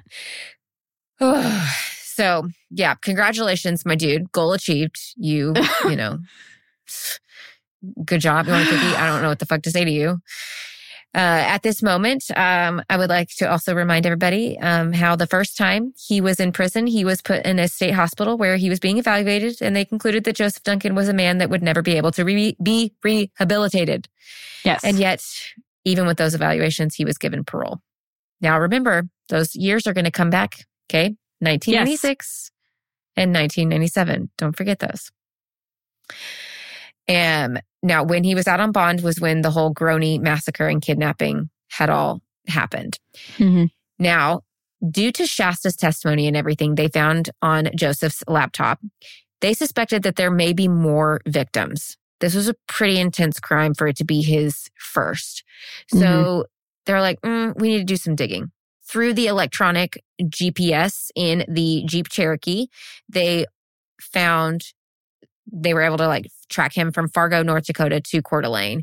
They found 33 waypoints on his journey. Now, these were points that he like specifically marked in the car's internal GPS. And when they went into each, each of these waypoints, they found that it was a target that Joseph had like made a note of. And this was points where a child lived. Each of them were a home where a child lived. Now, as time went on in the investigation, and they I just got the talked- grossest know, right? chill from that. I mean, you know, they talked to these homes like, did you see anything? Did you notice? You know that these families found out that they had a fucking predator stalking and making note of their address and their child. Like, I, that is trauma in and of itself. yeah. Like, the, oh my God. Well, as time went on, the investigation kept going on. They talked with Shasta more and more. Over time, she did tell them about more crimes that Joseph had committed in other states before her, and he told her about them. The investigators then contacted the FBI Crimes Against Children unit and relayed the information. Immediately, the FBI called them back and told them to go to the Riverside, California County Sheriff's Office website and look up a boy named Anthony Martinez. Now, one day, 10 year old Anthony Martinez and his little brother Mark, along with two other neighborhood kids, were outside playing when an older white man with a mustache wearing a baseball cap approached them on April 4th of 1997 Mm. in Beaumont, California. The man asked if they would help him look for his kitten, and if they did, he offered to pay them each $1. All the boys said yes and went into the alley to help the man look for the cat. The boys, of course, didn't last long looking and quickly told the man they couldn't find it. The man then gave each of them a dollar, but then pulled out a knife on all of the children. 10 year old Anthony stepped in the way of all of the other children to protect them from the man. The man then grabbed Anthony and threw him into the back of his van before speeding away. The children, the boys all quickly ran back to their parents and told them what happened. 15 days after the abduction and 60 miles outside Beaumont, someone noticed a lot of vulture activity at Purdue Canyon and decided to investigate. Unfortunately, in the canyon, they found Anthony's Anthony's body buried in a hillside of rocks with his wrists and ankles bound with duct tape. After his body was examined, it was concluded that he had been sexually assaulted. At the scene, they had found a roll of duct tape and there was a thumbprint left on it with some DNA. Now, at the time in 1997, technology hadn't advanced enough for them to run the sample because there was not enough nuclear DNA from the DNA sample. The fingerprint that was collected was only a partial fingerprint, and so they couldn't run it through and do like a one to one match or comparison within their database. So they, it just went cold. After the investigators read up on Anthony's case, they quickly noticed many similarities. They were both, you know, bound in duct tape, sexually assaulted, and Anthony was around the same age of Shasta and Dylan. He was 10, Shasta was eight, Dylan was nine. Yeah. So they get a search or a, a warrant to get all of Joseph Duncan's fingerprints so that they can try to match it to that fingerprint that was on the duct tape roll that was found at Anthony's body. Mm. When they go in to Joseph's cell or room or wherever he was to get his fingerprints, they walk in and Joseph says, I bet you're here about Martinez. Uh. Um, if that's not a confession, then like, I don't know what the fuck is. Just made our job easier. Okay. right? Right? And then I, in some weird turn of events, Joseph decides to confess to killing two girls in Seattle in 1996, the year prior to the murder of Anthony Martinez. Now, in July of 1996, 11 year old Sammy Jo White and her half sister, nine year old Carmen, were staying at a hotel with their mother and teenage sister. The two girls usually went out on their own to explore the town, but they always returned at nightfall. One night, the girls didn't return and their mother got worried. She ended up calling 911 and filed a missing persons report for both children. The police investigated and looked for the children, but with no leads or tips, the case grew cold. It was said that it was like the girls just literally vanished into thin air. Over the years, their mom would hear someone had seen the girls, and so she would get on a bus and go looking, but every lead and every tip ended in a dead end. Two years after their disappearance, an unhoused person was staying in a rundown building when they came across some human remains. It was just bones that they found, so they notified authorities and the bones were collected. After some testing, it was confirmed that it was the remains of Sammy and Carmen and that they had been buried for the entire two years they had been missing. My God. Due to them being buried for so long and decomposition and it just being bones left, they couldn't determine the girl's cause of death, and there was no evidence to point them to any leads or suspects. Mm. Now, I don't think that they were ever able to like conclusively link Joseph Duncan to the murders of Sammy and Carmen, but you, I think it's pretty much highly they had his believed that confession His and- confession was true. Yeah. And it's believed that it is true. They're around the same age. And the timeline tracks with him being it all fucking tracks. So, um, but they did do the fingerprint analysis and the DNA. I think I think they did the DNA, um, and they did conclusively link him to the death of Anthony Martinez. In October of 2006, Joseph pled guilty to killing Brenda, Mark, and Slade, but the judge postponed his sentencing uh, trial because they wanted to pursue the federal death sentence with the federal kidnapping charges. Right before the kidnapping trial, Joseph, I don't know why, excused his attorney and decided to represent himself. I love when they do that. Why? I know. They're so, so stupid.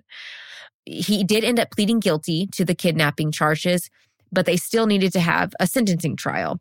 So the prosecution wasn't trying to prove his innocence or guilt, just like they were pushing for the death penalty. So they were trying to show that a life sentence for him in prison was not suitable. Like this was not a good idea. And the prosecution and most of, if not all of the cops were for the death penalty for Joseph because they said that him, and I have to agree with them, him living in prison gave him the opportunity to relive and fantasize about his crimes over and over and over again. That makes sense. Yeah. And I get that.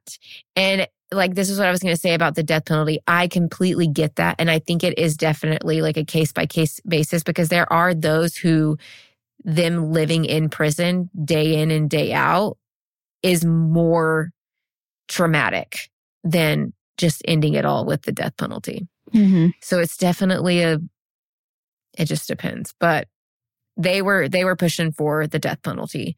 Now, because they wanted the death penalty, they, the prosecution decided that they needed to show the video of Dylan being tortured.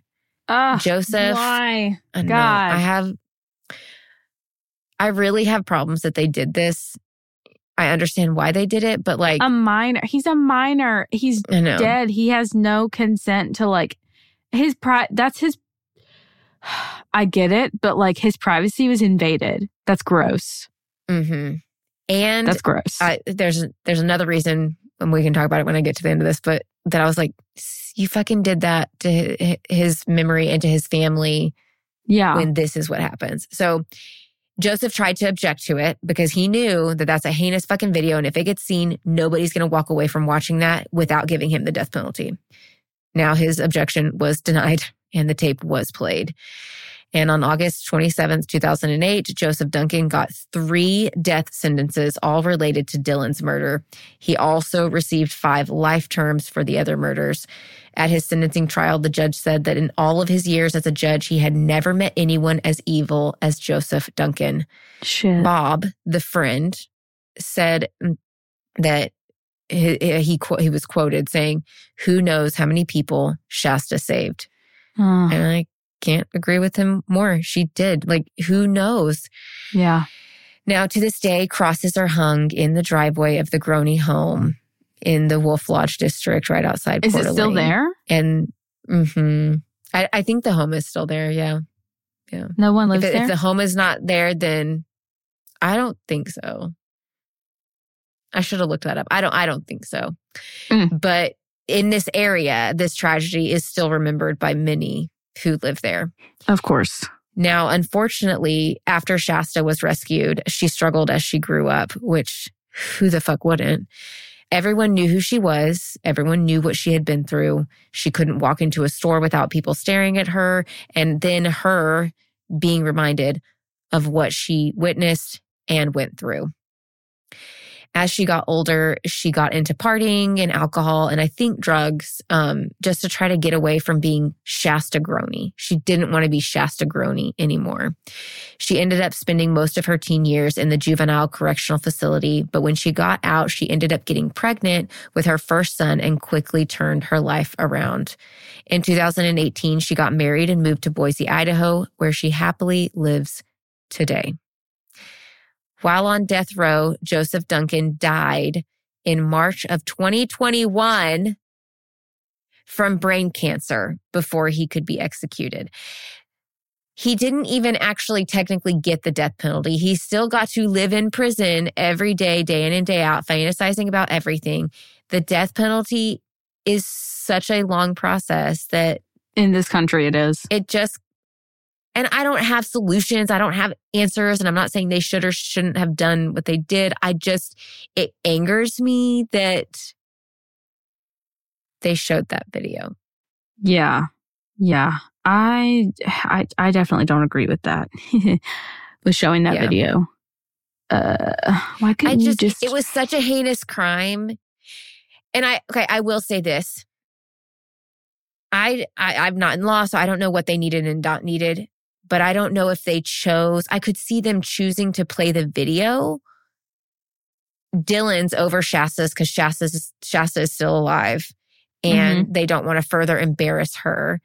And they're trying to keep Shasta from having to take the stand. But at the same time, knowing I guess this is where I commit, this is where I stand is knowing that the death sentence isn't actually a death sentence here in America 90% of the time. I don't know if that's a real statistic. I made that up, but majority of the time. I feel like it's pretty accurate. sit- it it's pretty fucking accurate. Knowing that that's the case, they shouldn't have done that. They didn't need to. He life sentence. He's already pled guilty. He's already fucking pled guilty. He's going to prison. He's definitely getting a life sentence. Give the de- give the death sentence or give the life sentence and not tarnish Dylan's poor memory and Yeah. like ugh. It's just gross. Like I said, guys. Yeah. It's fucked up. I, you see what I mean by like, there's no accurate word for it. I just kept coming back to this is fucked up in so many different ways. Every way you flip it, turn it, it's just fucked up. and Joseph looks like a bitch. What does he look like? I can't remember what he looks like. I did all my research for this. I just looked up a picture of him. He looks like a fucking bitch. I'm gonna look him up. Shasta and uh, Dylan as kids, like so like they're cute. Shasta's cute now as well, but like as kids, it's just like, oh my god, they're so No, I saw pictures of them too. They were adorable. And then she's beautiful Yeah. now. I mean, Oh yeah, yeah, and she's got. Um, I think she has a, a kid now, right? she yeah she had her first son, and that's what made her turn her life around. But I think um she has multiple kids now. I think at least two. I'm not. I'm not sure. I didn't really dig into her personal life and where she's at right now. Um, That's okay. I wanted to. I wanted to give her that space. I love when we do that. When we just say like, "Hey, they're good now. We don't have to They're worry good. about it." You know, we can just Mhm. If she wants to give interviews, cool. That's that's fine. I just by all means, yeah, that's her story to tell. You know. Yeah, but Yeah. Joseph, you look like a fucking bitch. You stupid ass dead motherfucker. do you know what he like? Who he reminds me of? I know who you're gonna say. Who who? No, you say it. I'm gonna hold on. No, I'm gonna write it down to see if we think of the same person. I gotta go look at this picture again. I like. I wonder if anybody else go look at his picture really quick. Pause this. Go look over on our Instagram page. Look at his picture and tell me if you thought of the same person that I thought of. Are you ready? Yeah. Okay. Who do you think I'm thinking of? now I don't know. Oh, really? I think It's a okay. criminal. It's a criminal. He's a pretty, pretty not famous. I don't know. I'll use the word famous, but pretty well known for his crimes. Only, Infamous, whatever. yeah. Uh, Okay, tell me. Six years ago. We're not thinking of the same Watts. person. Okay, Chris Watts. Okay, a little bit. I'm thinking Bob Saget. Oh no, poor Bob Saget. No. Okay, but no, does he not But look no, like Bob poor Saget? Bob Saget. No, he doesn't. I like Bob Saget. He doesn't look like Bob. He just like something about his like okay, Not a his nose. younger Bob Saget. A Mm, younger yeah. Bob Saget. Yes, Let that's what I'm thinking. uh, How old was this Joseph person? Ah, fuck, you're right. I can't unsee it is the problem because like Yeah, I saw him and I was like Bob Saget who like if you just like it's like Bob. It's like Bob Saget and Chris Watts had a baby. oh shit that's horrible That's exactly what I hate like. that Chris Watts so and Bob, much. younger Bob Saget had a baby. Poor Bob. Oh man, we're tarnishing his memory. uh, nah if you're a good person you can't get tarnished Anyways, we will jump over to our uh, palate cleansers to close you guys out because that was Oh, kind yeah. of a long case. So, Lola, what is your palate cleanser? My palate cleanser is those Betty Crocker cake pans, the ones that you could like put ice cream in the middle of your cake What? or like frosting or oh my god, tell me you remember these. I saw a really cheesy infomercial the other day about it that I remember seeing when I was like 6 years old. No, I, now I'm Googling them. Betty Crocker cake pans. And like they had Oh my God. it's like an insert that you could put into your cake Yeah. pan to like make a divot and then Yep. you make a top layer cake and then when you Yes. like you fill it and then you put the top the rounded whatever the center piece Yeah. of cake on top You, you know how expensive those bitches are? i know i know They're between 40 and $50 on eBay. betty crocker go off i honestly wish i would have jumped on that 1999 plus tax but wait there's more a second one for 9.99 i mean why in this economy are you fucking kidding me but those are awesome i just i love them i love it Did you know? Uh, we'll use this as my palate cleanser. I'm kicking a caveat here. Did you know Betty Crocker wasn't actually a real person? I know. I I heard about that from the Office Ladies Yeah. podcast. I think, Oh, really? or no, I can't that. remember where I found out about it. It was either that or Ear Biscuits because it's the only two podcasts I really listen Oh, to. Oh, God, love fucking ear biscuits. But yeah, it was like they made her up because like it They was made more appealing. because- hmm Everybody needed, like, everybody loved the the recipe. I think they like, put a recipe out one time and everybody loved it and was asking for more. So they just like invented Whose fucking Betty? Crocker. Uh huh. Betty Crocker. Betty Crocker. like, what the hell? That's funny. How wholesome is that? Um, yeah. Oh, well, that's today's episodes. I'm so sorry, guys. When Thanks. I come next time, I I don't can't I don't know what you're doing for your next episode, but my next episode is much it's honest. It's not that bad. I mean, it's bad. yeah, okay. It's it's bloody, but it's not that bloody. Okay. Mine is sad. No child things happen. Sad yes. Um, same with mine. It's mine is sad, but it's more of kind of a like, oh, that's a mystery. That's and then we find out the truth and it's kind of like, oh, that's crazy. Um, it's it's not as there's not as it's not as fucked up as today's case. Okay, guys, I promise. We won't give you another really hard one till later on. So Yeah, we'll give you a couple weeks break, but that's all. Sorry. You know what you signed up for? hey, and you know what? I really would like to know what you guys feel too about like the death penalty. You know, it's Oh my gosh. it's a very like taboo thing. It's it's controversial, lots of opinions. I don't feel like any of them are wrong necessarily. I, uh, honestly, your feelings are valid. If you want to talk about it, talk about it. Yeah. with us, at us, whatever. yeah, comment over on our um, Instagram or tag us in a post or whatever it may be. Anyways, that's all for today. Drink your water. Don't be a dick. Don't join a cult.